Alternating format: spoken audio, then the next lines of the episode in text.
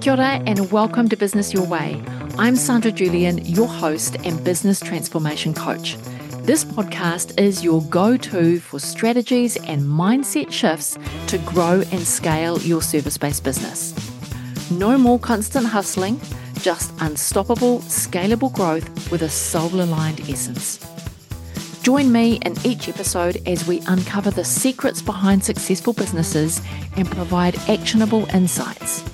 Let's transform your business your way and unlock the growth that you've been dreaming of. Alrighty, let's dive into this episode. Kia ora, Callum. Welcome to the podcast. I am happy to be here on a Friday recording this episode with you. Just small fun fact you are the first male that we have had on the podcast. So, yay, you. Oh. So, totally excited about our conversation today and, yeah, some of the paths that we've explored. But let's kickstart. I'm going to throw over to you for you to introduce yourself to our listeners. Cool. Thank you very much first for having me here, Sandra. And I didn't realize I was the first male. So, would you look at that? Uh, my name is Callum Armstrong, as you might see on the screen. My background is in content marketing and social entrepreneurship. I'd love to tell you what I do now, and maybe we can jump into how it got to there. So, at this stage, I am a content marketing coach for B2B service businesses. So, if you're doing a great job for your ideal clients, you get referrals, you might be networking, you don't have a predictable customer source. The the online space is a huge opportunity, but it's also a complex world to navigate. And you want to do things that last long term. You don't want to take mm. activities that just disappear when you take the accelerator off tomorrow. And that, that's kind of where we come in. Uh, I also have a few other hats I wear. Run a charity called the Reforestation Fund to use content marketing to help bring more resources and awareness to community environmental projects around Aotearoa and uh, also do a fortnightly newsletter called Improve Your Business Three Minutes at a Time, where we focus on one topic each fortnight and improve your business in that area. Ah, love that. So, how do you make your moolah? Like, what services do you offer in your current business in order to bring in that dollar? So, that's a great question. We are in a transition state at the moment. So, right now, I've been doing an agency and client service model for quite a while. So we do a lot of work for clients where we run their content, write blogs for them, emails, develop lead magnets. Uh, I do a little bit of SEO, search engine optimization, mm-hmm. and I mm-hmm. build the odd website. Uh, but where we're moving towards is content marketing coaching. So we've got a few a few group coaching clients in our program, and also a couple of one-on-one clients that I work with. Uh, so yeah, that's kind of the mix at the moment. Nice. So before I jump into your backstory, I just want to go down this path for a little bit. Is like I see you, you know, you've looks like from your website anyway, you started your business with the bit of the like DIY. If there is someone that comes into your sphere and they want to just DIY it, you had something for them. If they wanted to uh, work with you to get it done. You had that kind of service, which I think is what you're talking about now. And then you had that agency will do it for you type of service. So you had like the full spectrum of that range. Usually, businesses, I would say, fall into one of those three ranges as opposed to all three. But talk me through the decision that you made when you started your business to to actually put services into each of those buckets. I like to make my life hard. no, so I, I, started when I started this business. I was a, a freelancer and, and, contract consultant, content writer. Yeah.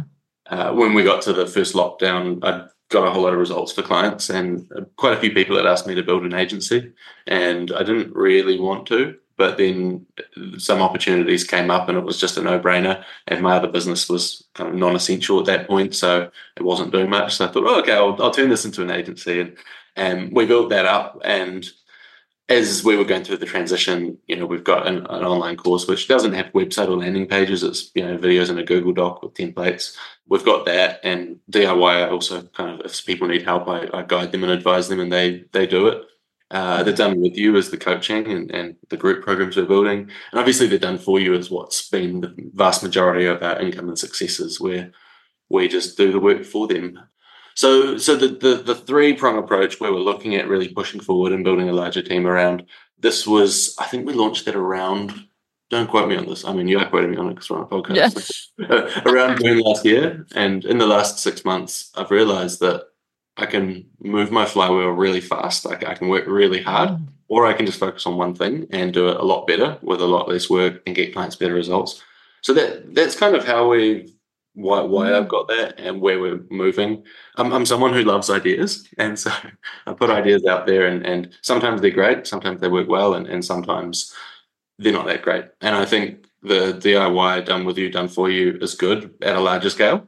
But at the mm. scale I'm at, it doesn't quite make sense, which is yeah, I guess where we're at. Yeah, and pulls you in all different directions as opposed to actually giving you a focus. It does context switching maximum. Ah, oh, the context switching. That's a hidden little like gremlin that sits, you know, unconsciously inside us that yeah, until you realize you're doing it, you it can suck so much time. Yeah. Tell me about, you know, you just said to me before that there was a demand from that client base to create the agency. What moved you out of that agency space? You know, can you dive into that a little bit further for me? What moved you, or the decision behind moving from that agency model into that done with you coaching type services, which I hear you're leaning into more? That's a really good question. And there's, do you mind if I touch on two prongs to this? Yeah, absolutely. I think there's an identity one, where you show up, who you are, what you should be doing, what you enjoy. And then there's also what's the long term result of what you do. Uh, if you've got a good offer, you can sell anything up front. But then you've got to ask if we succeed really well, where does that result? And so in that agency service model, we would typically write blogs for a client, for example. Those blogs would get recognized on Google. They would get thousands or tens of thousands of visitors a month to the client's website. And they would say, This is great, we're not paying for these clicks.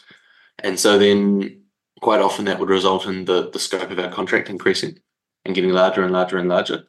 And I, I really felt like one, it was a lot of hassle to manage, especially as you're growing a team of very specialist skill sets.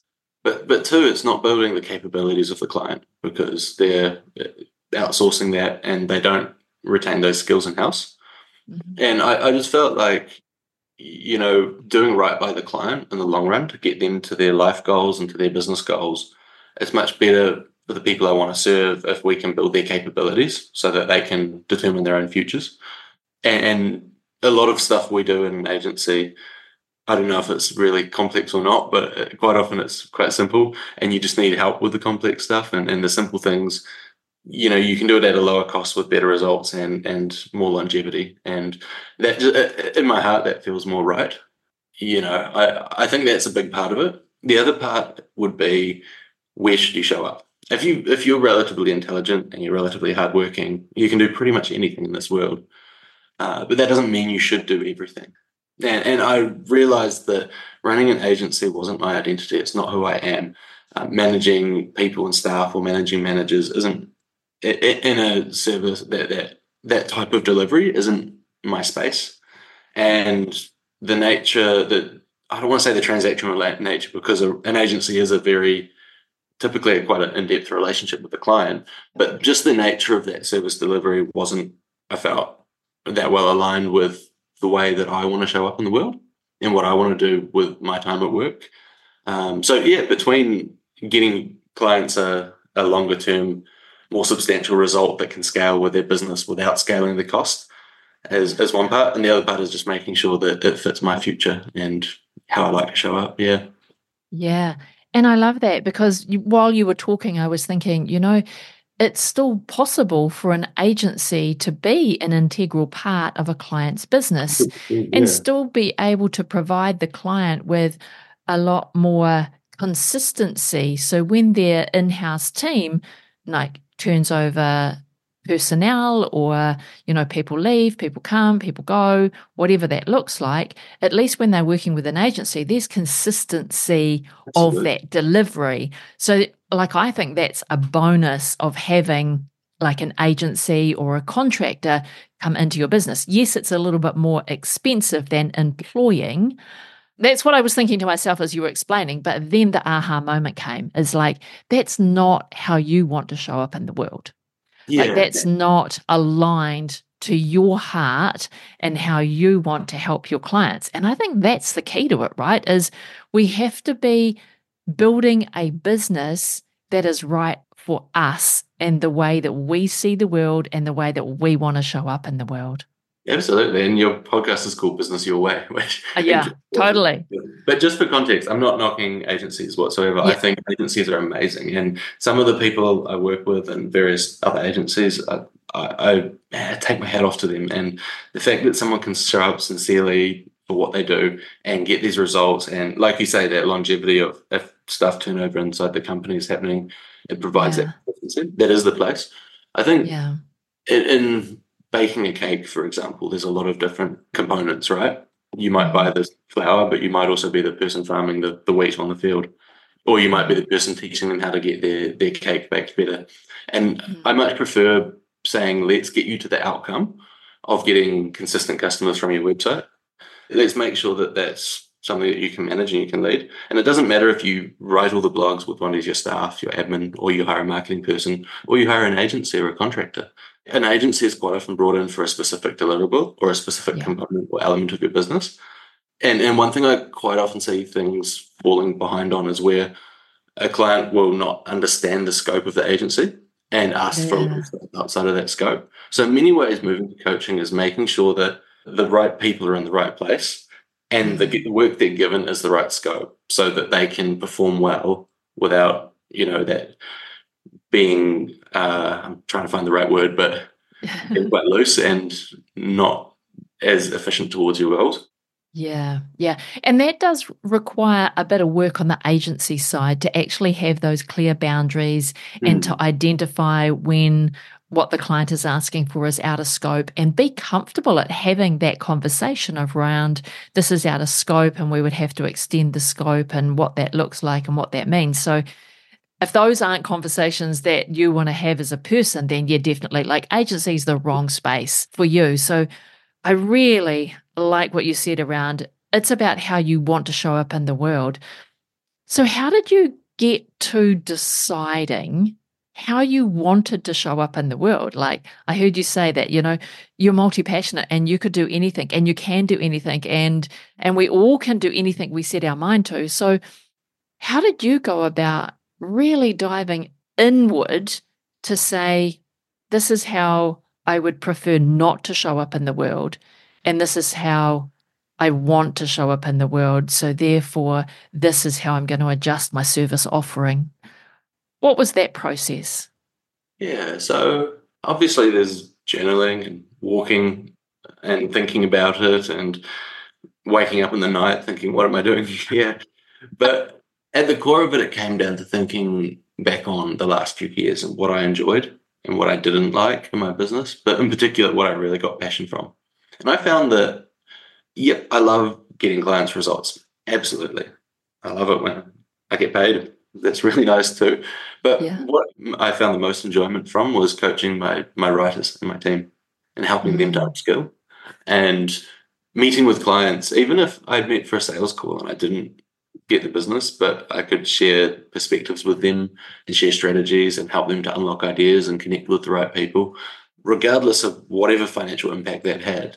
Uh, just seeing someone through the knowledge and learning to level up and to get better results and then hearing the comments of this has helped me in my life in this way or this has helped my business in that way uh, that really sticks with me and I, I, I, I find myself glowing for days afterwards and also i've got coaches myself and yeah.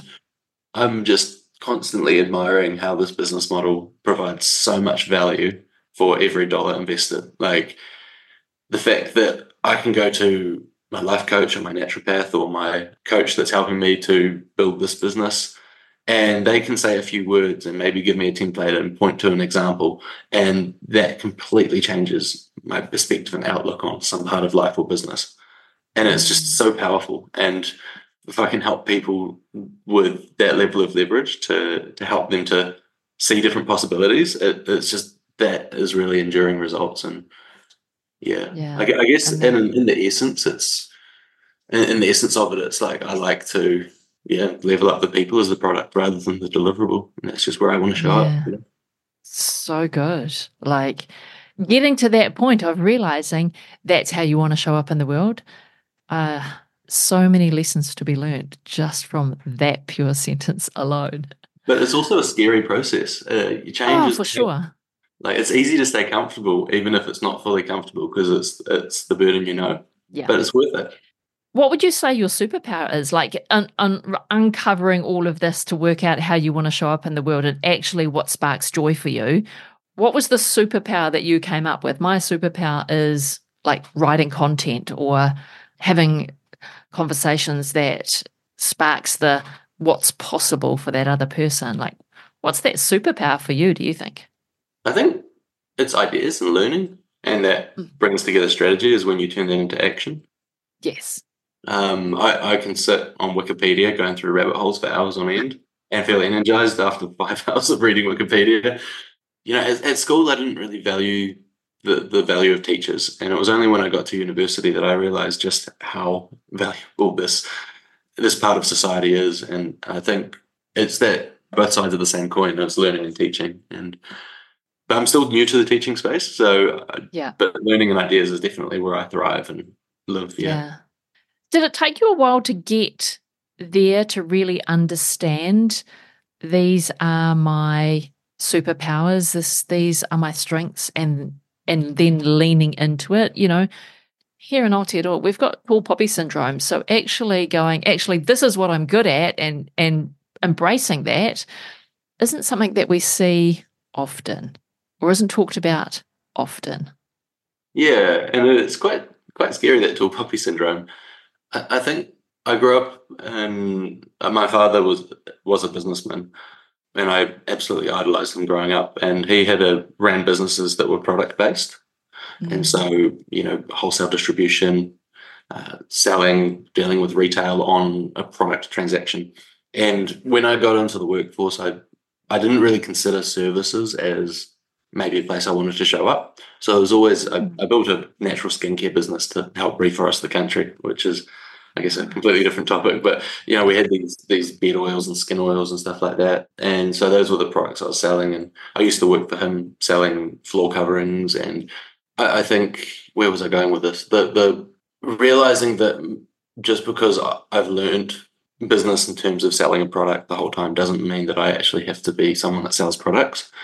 Mm-hmm. And when I let go of that attachment to this is who I have to be, and I saw that I could actually be whoever I want, that service side really lifted up and, and shone through. Nice. And you just followed that instinct? Yeah, but I, I think there's something a bit more integral to it. Which do you mind if I, I share a bit of context of how this came about? Absolutely. So I love didn't get into business to get rich, uh, although Yeah. that'd be nice too. I got into business to help bring native forest back to the country. Um, that's Yeah. my kaupapa. That's the reason why I get out of bed. So Yeah. I started in early 2018 with a business called Manuka Essentials, and I, I discovered that all these research papers around Manuka essential oil, uh, the which for context is when you put steam through Manuka leaves, uh, the, the plant, they creates this really powerful essential oil. Has crazy health benefits, uh, but I also found that Manuka was the first stage in regenerating a native forest, and that it grows deep and flexible root systems, creates canopy cover for other native plants, uh, a home for invertebrates, which attracts birds, which brings the seeds, etc. And I found that there wasn't that much demand outside of the honey market, and so I thought, well, I can create if we could make it more profitable for landowners to plant native forest, then over our lifetimes we might see native forest but come back to the country. So that's what got me into business. And at the same time, I had a friend who had a marketing agency, and I was talking to him one day over a, a meal, and I said, "Oh, I'll, I'll write some blogs for a laugh. It's, I'm going backpacking over in Asia, and I'm, I'm not looking for a job. But if you find you, someone lets you down, and you, you, you find yourself at a loose end, just give me a call, and I'll do it for a joke." And that turned into content writing. I kind of just fell into it, and while I was starting this business, this that's what paid for my bills. And like I said, I was doing good work, and I was asked to build an agency by some clients a, a number of times. And it was really when Manuka Essentials dropped to nothing uh, over lockdown, and people were presenting these really attractive deals, and other people were saying, "Can we work for you?" And I thought, oh, well, I should probably do something with this. So when we started Paste and Publish, we set aside 5% of top line revenue to pay our team to do free work in a marketing context for community environmental groups, building their websites, running fundraising campaigns, that kind of thing. And, and it's kind of all rolled into what you see now. So nice. You, you can see a finished product of a person's career or something they've made and just look at that highlight reel. But I think it's really important to, to see the context and that, uh, yeah, that's sort of what got me to there. Nice. Such a interesting story. You know, our lives take many turns and bends and the decisions that we make and when the doors open and the paths that we follow, you know, they they all build such rich character and depth to our person. So mm-hmm. thank you for sharing that. That really special. I wanted to jump in here really quickly and ask you for a big favor. If you are loving this podcast and this episode, I would be grateful if you could share it with a friend. Or even better yet, jump over onto Instagram and share it on your stories. Don't forget to tag me, I'm sandrajulian.co. That really is the best way for others to find out about this podcast, and I thank you in advance. Alrighty, back to the episode. So, talk to me a little bit more about content marketing. So, you started off in the blog space doing blogs and writing content. How would you describe content marketing? Like, I find that's a strange word, um, but it's well used, you know. And I'm like, when I first came across it, I'm like, content marketing, what does that even mean? But I probably have a very limited kind of understanding of that term in and of itself. So, how would you describe content marketing? I'm glad you asked uh, because when I talk to people about content marketing, it's it's there isn't a clear understanding. Yeah. Oh, one person says it's posting on TikTok. The next person says it's writing an email or a blog, and someone else says it's running ads. And so I think to understand content marketing, we need to look at what business is about. So no matter what we buy, we go through a series of stages in our buying process. First, we're unaware of our problem. Then we become aware that we've got a problem. Then we become aware there's a solution. Then we're ready to buy then we might buy it and come back and refer it to our friends, etc.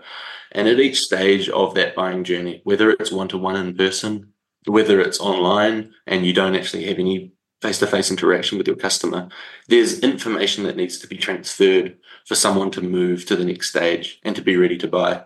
And content marketing is simply taking that information transfer and putting it into blogs, websites, assets that you can create once that can be used many, if not unlimited times, so that it makes you efficient. And um, and then I guess that's at the core of it. And then if you think about executing on content marketing, it comes to how are you doing it so that you're not repeating and doubling up on work? How is it evergreen so that you create it today and it's still relevant in five years' time? What are the systems? What are the teams? How do you get into it? But at its core, really, content is just the media behind it.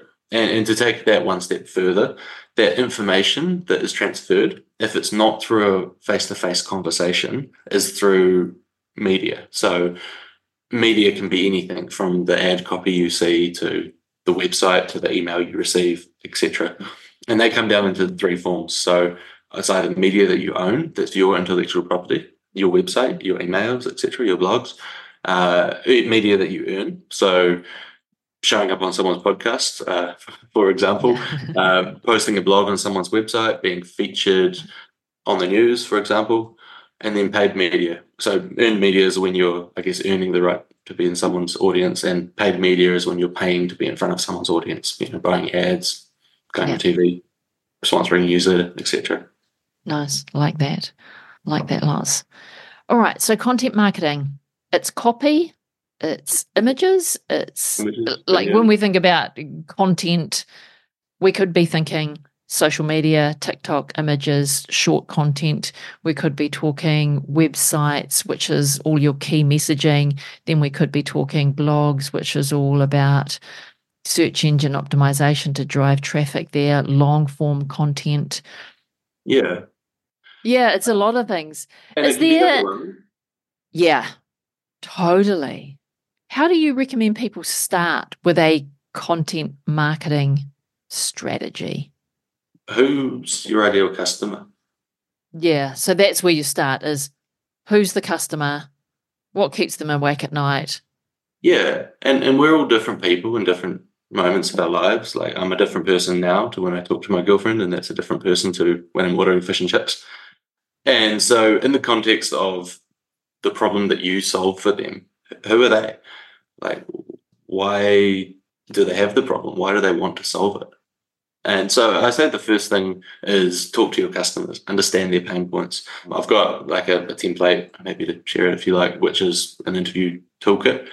Uh, so, you know, all the questions you need to ask. And then basically you find out what challenges your customers are facing, what they see in your solution, why they value your solution, what the outcome looks like, why they want that outcome. And then that's the first stage at really planning out your content marketing.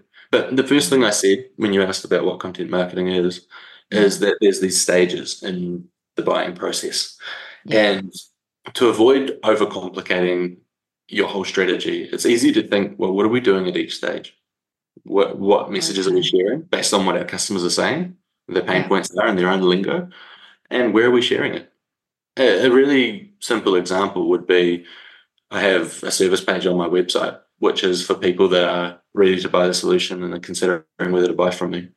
I might have some kind of lead magnet download, uh, yeah, an ebook, a checklist, a template, something like that, which people who are aware of a solution, aware of their problem, are kind of considering what they should do, can download and get the answers on a silver platter for them.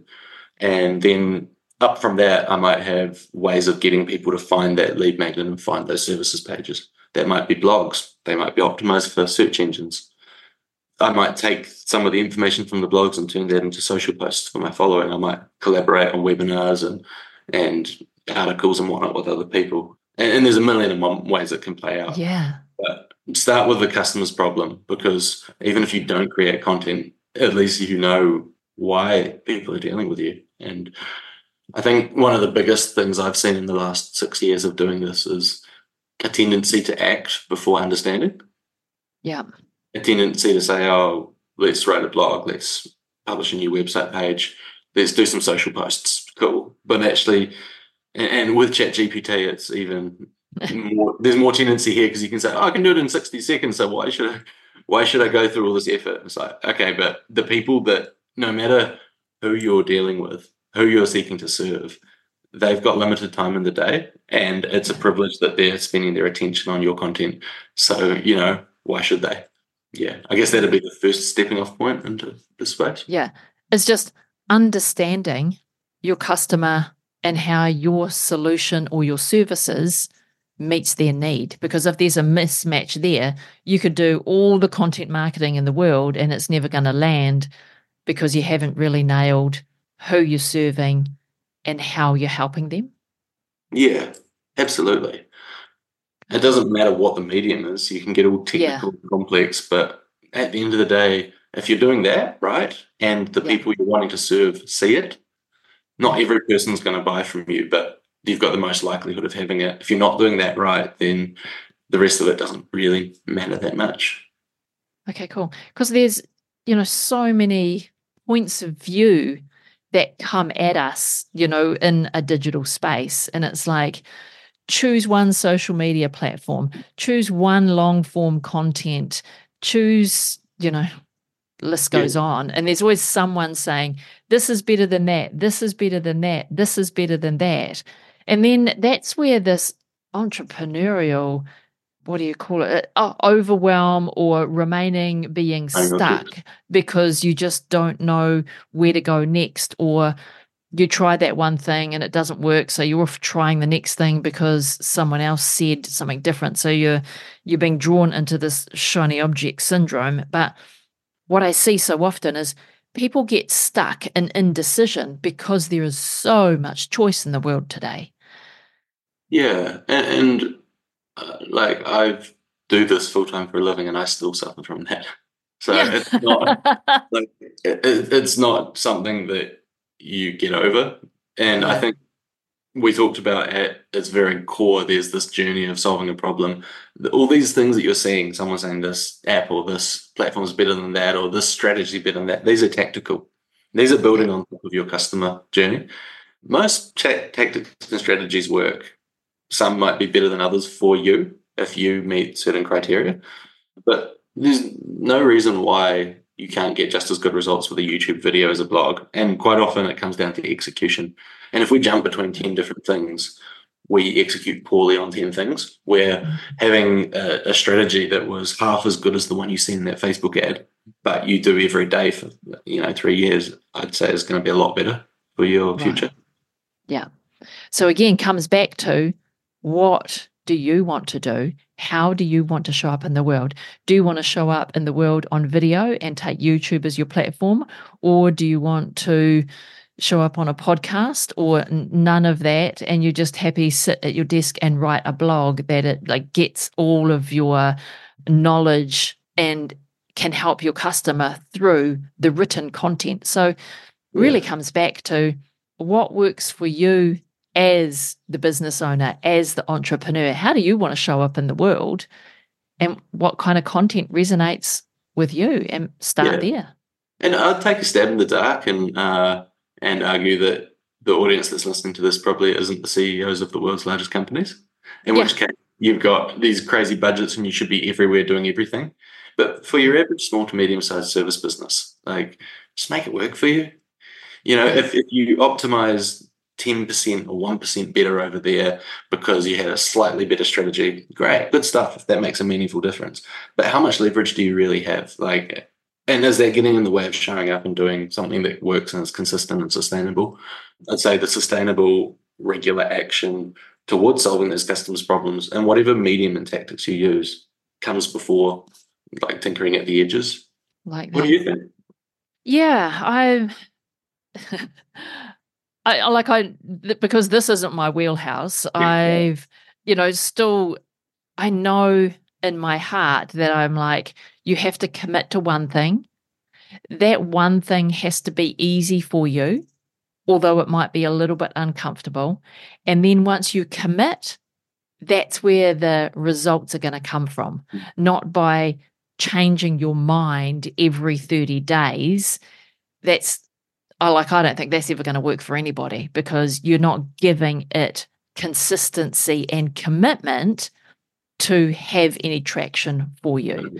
So yeah, I'm I'm all about the consistency and the commitment and going all in on your decision and giving it the best shot you can before deciding or even evaluating is this working for me? Have I been committed and consistent? And is it giving me the right results? And if it's not, then it's like, all right, well, then how do I tweak that in order to improve those results? Do I like just need to add another ingredient into it or do I need to remove an ingredient from it? Like what does that tweak need to be? And then be committed and consistent again to doing that thing and you will get results. Like I'm I'm kind of with you. It, it doesn't matter what platform you use, everyone will have success. That's why these platforms exist because people are having success on them. But they're not necessarily for everybody. But I think it's like choosing where do you want to show up? What kind of content do you want to create? And then be consistent and committed to it. Mm, it's so refreshing to hear. Sure, yeah. I mean, I like routine, you know, so I'm consistent. Like I find consistency easy, but not everyone does. So, yeah, sure. but I know consistency gets results. Like I know that, like deep down. So when I'm not seeing results, it's like, am I consistent? And am I committed? And if I'm not committed, what alignment is out? Mm. There will be an alignment problem if I'm not committed. Because if I enjoy it and I can see the potential of it and it feels aligned, then it's just about the consistency. But if yeah. something is something is hard and it doesn't feel aligned, then the commitment is never going to be there and then the consistency will never follow. Absolutely. I, I, think also we've got to cut ourselves some slack as business owners. Like when yeah. your income and your results, and also to some extent your egos riding on the results and the success. Mm-hmm. It's easy to take, I tried something for a week and it didn't work, Is I must not be good enough. And there is a delay, there's a lag effect in doing it. If you had a team of people that you hired full time staff to do this, they would just show up and do it. And if you they didn't get results in a week, they'd still go home with their paycheck and yeah. they'd still consistently do it until it got results or until something changed in your business. And I think it's important to keep that in mind when it's the owner that's doing the marketing or you've got a tight budget and you're paying for someone to do it and you're looking at the numbers really closely is to say, well, are we giving this plant enough sun and water to grow? Or are we pulling the roots out while it's still a seedling to see if it's alive? Yeah. Yeah, nice. What kind of advice do you give your clients when they go, Where on earth do I start? Like, so they're, they're really clear on who they serve and they're really clear on the solution. They've packaged that up, you know, they've they've put that into here's how they buy from me. And now they're making a decision around, all right, now I know I have to go out into the world. And where do I even start making those decisions around what kind of content I want to create to reach the person I know I want to work with to make them aware that this solution exists for the problems that they have. Like, what advice do you give the client, your clients at that point? So, this is where I think it's important to not double up on work it's easy to say, right, we will try a whole lot of tactics. I typically put in systems. So, do you want me to run through the systems we I recommend? Yeah, go. Is that helpful? I'm all about systems. And a lot of them are really simple. It's just a basic Google Doc um, or Google Sheet. So you have an idea farm. Um, for me, this is a, a Google Keep Note. Uh, for clients, it might be a spreadsheet or a document uh, you, you put down some some stages in the buying journey, problem unaware to solution ready. Yep. When you go about your life and you you you chat with a customer that's got a problem, or you wake up in the night and think about something, or you're going about your work doing some client service and, and something comes up, add those ideas to the idea farm. Schedule some time each week or fortnight or month where you go through the idea farm and then schedule your ideas. Create what we call a content calendar. It's really simple. It's just a calendar with dates on when your content is going to go live. Yeah. Um, I use Asana. I find it really useful. Put it in there. That this is when we're going to create this content, and then that's I guess planning it and scheduling it. Obviously, there's a lot of process and checklist you can do to make it better and higher quality and more efficient, etc. Yeah. Um, but then, what what should you talk about? What topics should you do? Typically, I like to start off at the pain points, and right. that stage you know, it's it's, it's easy to get a lot of awareness on hot topics that are somewhat vaguely related to your audience and your industry. Um, there's a lot of that, but that doesn't always result in people moving through to thinking about buying from you. So, what are the key challenges that people need solving? For example, I, I had this client; they did e-commerce accounting software that automated the accounting process of getting your data into your accounting system, and we identified that one of the key challenges that, that their customers were facing was where they didn't have the right systems in place for their bookkeeping and their accounting. And so you have to put your systems in place. You need to know that your VA is doing so many reconciliations every week before it makes sense to actually buy the software. So we created this bookkeeping checklist, which had you know all eight different areas from accounts payable, receivable, inventory, CFO duties, all that stuff then we had processes that you needed to implement, then phase one, two, and three at each stage of your business growth, and then 35 pages on how it works. And then also in each process, wherever it was possible, here's how our software is better and how it makes your life easier. So then we can go out and we can give that to people. We can take those processes and all that work, which is a lot of work, don't get me wrong, but yeah. that can turn into 10 different blocks. That can turn into three or four different webinars. It can turn into three to six months of social posts. It can turn into collaborations. Every time you've got an opportunity to talk to someone and you don't feel like it's right to do a hard sales pitch, hey, what about that? Do you want to take this bookkeeping checklist?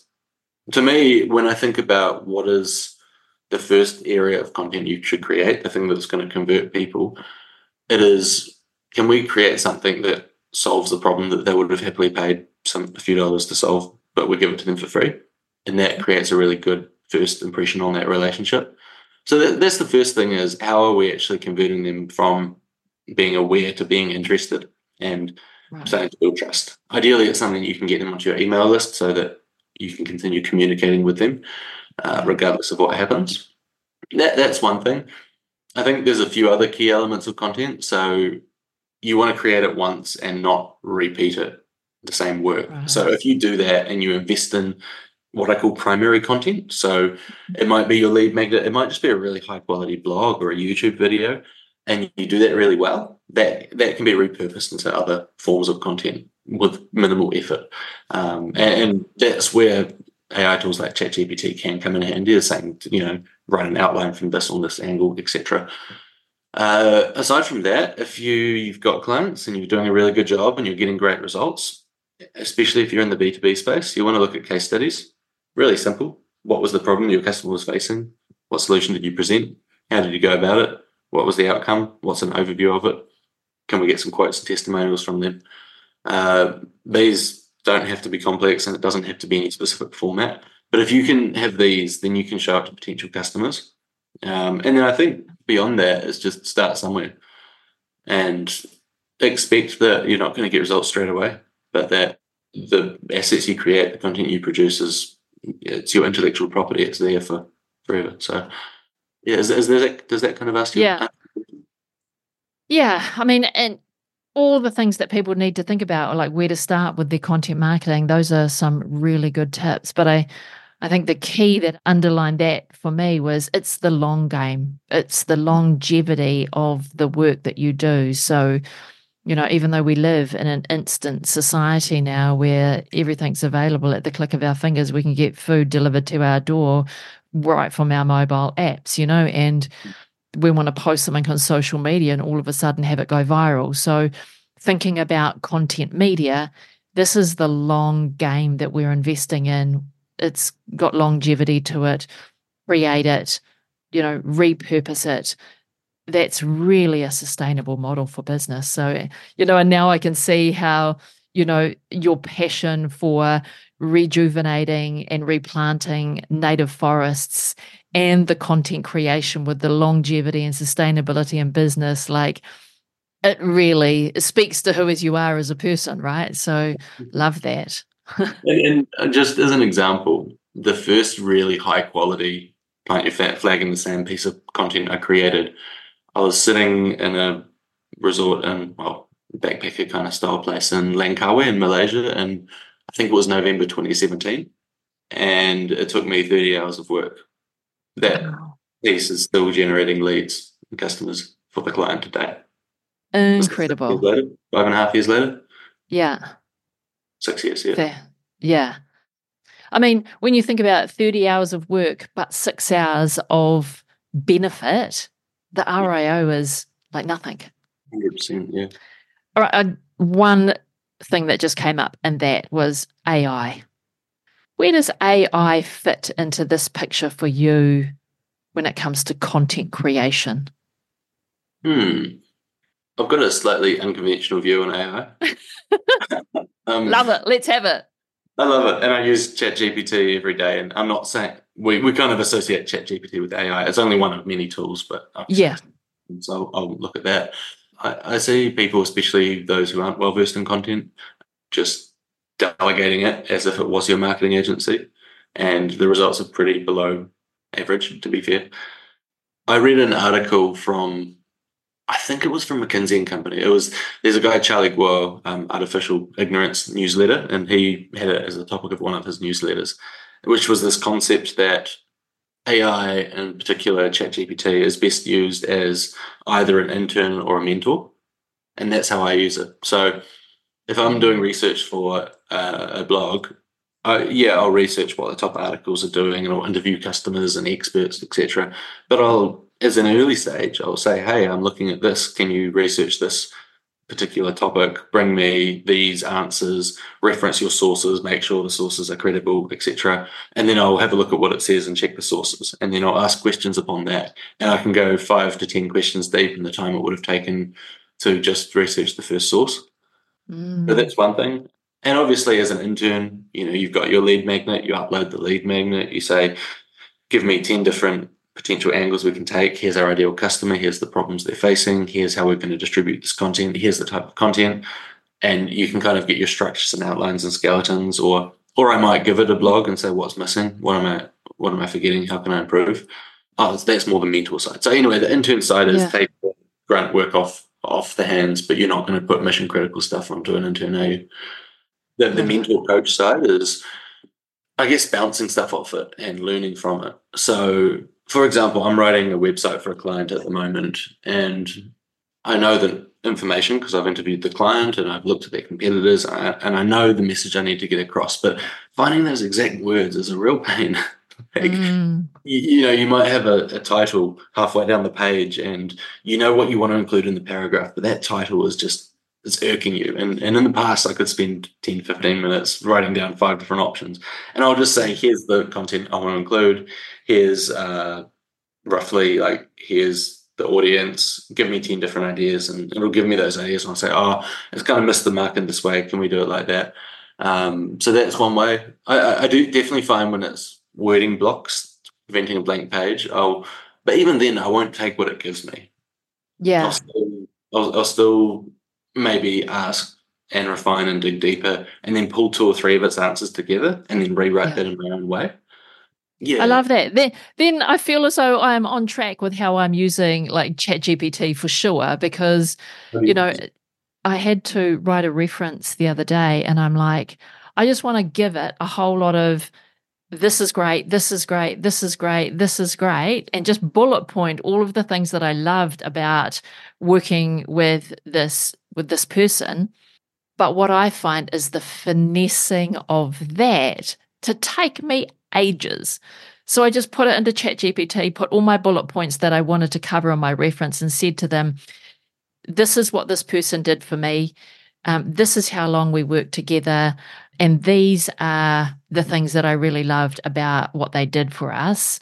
Can you write me a reference that can go to their website? So I gave it specific, like, this is where I want it to go. And and then it gave me back this beautiful, like, page long reference. And I'm like, whoa, hold on a minute. Can you reduce that to three paragraphs of two sentences each? And then it just completely reworded it for me. And then I was like, okay, that's not quite on. So then I like finessed it myself, but at least I got the bones of what I wanted to say in a really nice structure. And then I just added my own personal touches to what it gave me and then sent it off. So I love that that's how it saves me time. It's just it helps give me a something to go with. So in my um one of my Clifton strengths, I'm a maximizer. So a maximizer starts with something and then makes it better. So when I have GPT, I can put in my thoughts, it can create my initial thing, content. I don't use it for blogs. I have a whole writer for that because yeah, that Right. would be terrible. But at least it it helps me get speedier at those things that would otherwise take me a really long period of time to construct my ideas into a thoughtful way that I really wanted to say it and to, to move it off my desk. So, what probably could have taken me an hour took me 10 minutes. that's awesome. Mm. I, I really love that approach. Yeah, it's really cool. Yeah. Yeah. So, you know, what you were saying about it's an intern or it's a mentor, it can like your your example of giving you, you know, here here are the reference points, here's the research, here's the here's the sources. Like I hadn't thought about doing that before. Like that blew my mind. So Right. the fact that we can use, you know, these tools to make that information gathering a lot quicker. Yeah, I think that's the real bonus, right? As opposed to relying on it to write the blog. Yeah, and when I started my career, um, you had people saying we can outsource this to writers that are learning English for two cents a word, and you'll get a hundred blogs for the price of one, whatever the price was, right? And in many ways, that's the challenge I see people trying to do with ChatGPT now. But also, Ah, when. I was starting, I think the main blog writing technique, which is still quite relevant now, was um, skyscraper content. So if you're targeting a particular keyword, you would read the top five or 10 or 20 blogs on that topic and you would take out all the key points they cover and do that and then add value on top of that. And that I Ah. could spend like five hours doing all this research for a blog and maybe two or three hours writing it. And chat that that's the kind of thing that ChatGPT really excels at, and you can take those hours and turn it into twenty minutes of the chat with it, and just mm-hmm. verify and validate. Obviously, don't believe everything at first yeah. sight. It, is, yeah. it does hallucinate, but yeah, yeah, because again, it, it's still machine driven, right? So it's yeah. if you want to keep your integrity intact, then check the references, check the sources, and make sure that actually what you're what you're putting out there is aligned to your beliefs at the end of the day. Absolutely. That's key to it. Yeah. yeah. Callum, I have thoroughly enjoyed our conversation. We've gone in many directions, and now I've got a new light on content marketing. If people wanted to reach out to you, where do you hang out most on social media?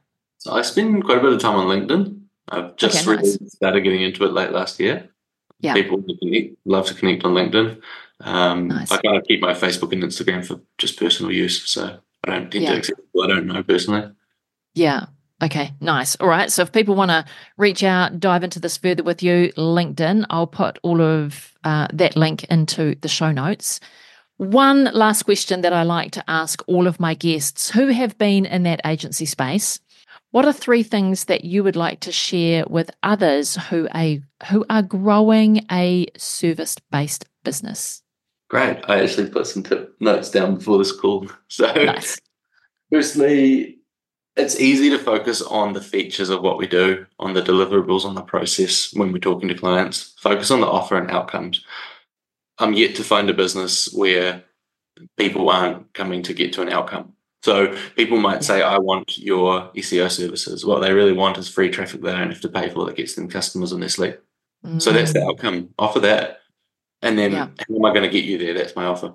So we can overcomplicate what we do, and, and I'm definitely guilty for this, mm. just as much as everyone else, probably more. Um, but if you stick to that, then it's a lot easier for your customers, especially if they're not a technical expert in what you do.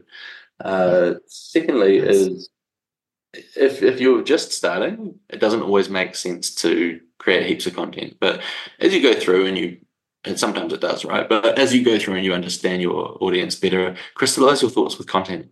And then when you feel the need to re- repeat something you've said before, you can have a quick chat and then link them to that blog or that article or that video or that post. Uh, saves you time and it also creates a motive content around you, which just helps to grow. And you know, your your future self will thank you. And mm. thirdly, take it one bite at a time and don't go too hard on yourself. Um, I'm, yeah. I'm, a hypocrite saying this because I'm running three organizations, and every time I finish one project, I start, start a new one. Um, and then if I don't reach the moon, I kind of get upset. So that's just me, but like learn from that, right? Like, you know, if you show up and you do a few things each day and they compound, and like you said, we avoid shiny object syndrome, then mm. that can compile over you know, a few years into something really beautiful that can really bring your life and your future and your dreams to life.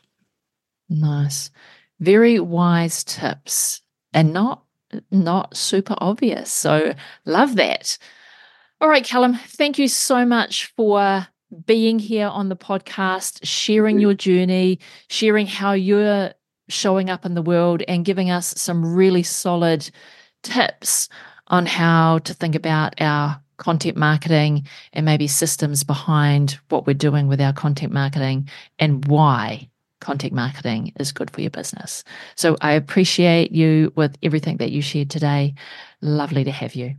Thank you so much, Sandra. I really appreciate having being able to come on here and, and yeah, thank you to everyone who's listening. 2020. Before you go today, if you are ready to make some bold moves in 2024, I invite you to book a discovery call with me. Let's have a chat about your unique needs and explore how my Being Boss Pahi Puawai coaching program can elevate your business to new heights this year. I encourage you to act quickly though, because my prices are set to increase when I complete my business coach certification, which I am currently doing. So, if you want to seize the opportunity to get some coaching with me at a ridiculously low price, then head on over to sandrajulian.co forward slash coaching, book that discovery call, and let's have a conversation about how we can transform your business in 2024. Thank you so much for tuning in to Business Your Way. Remember, your success is my mission, and that is what I'm here for. Until next time, stay inspired and keep being the boss and building your business your way.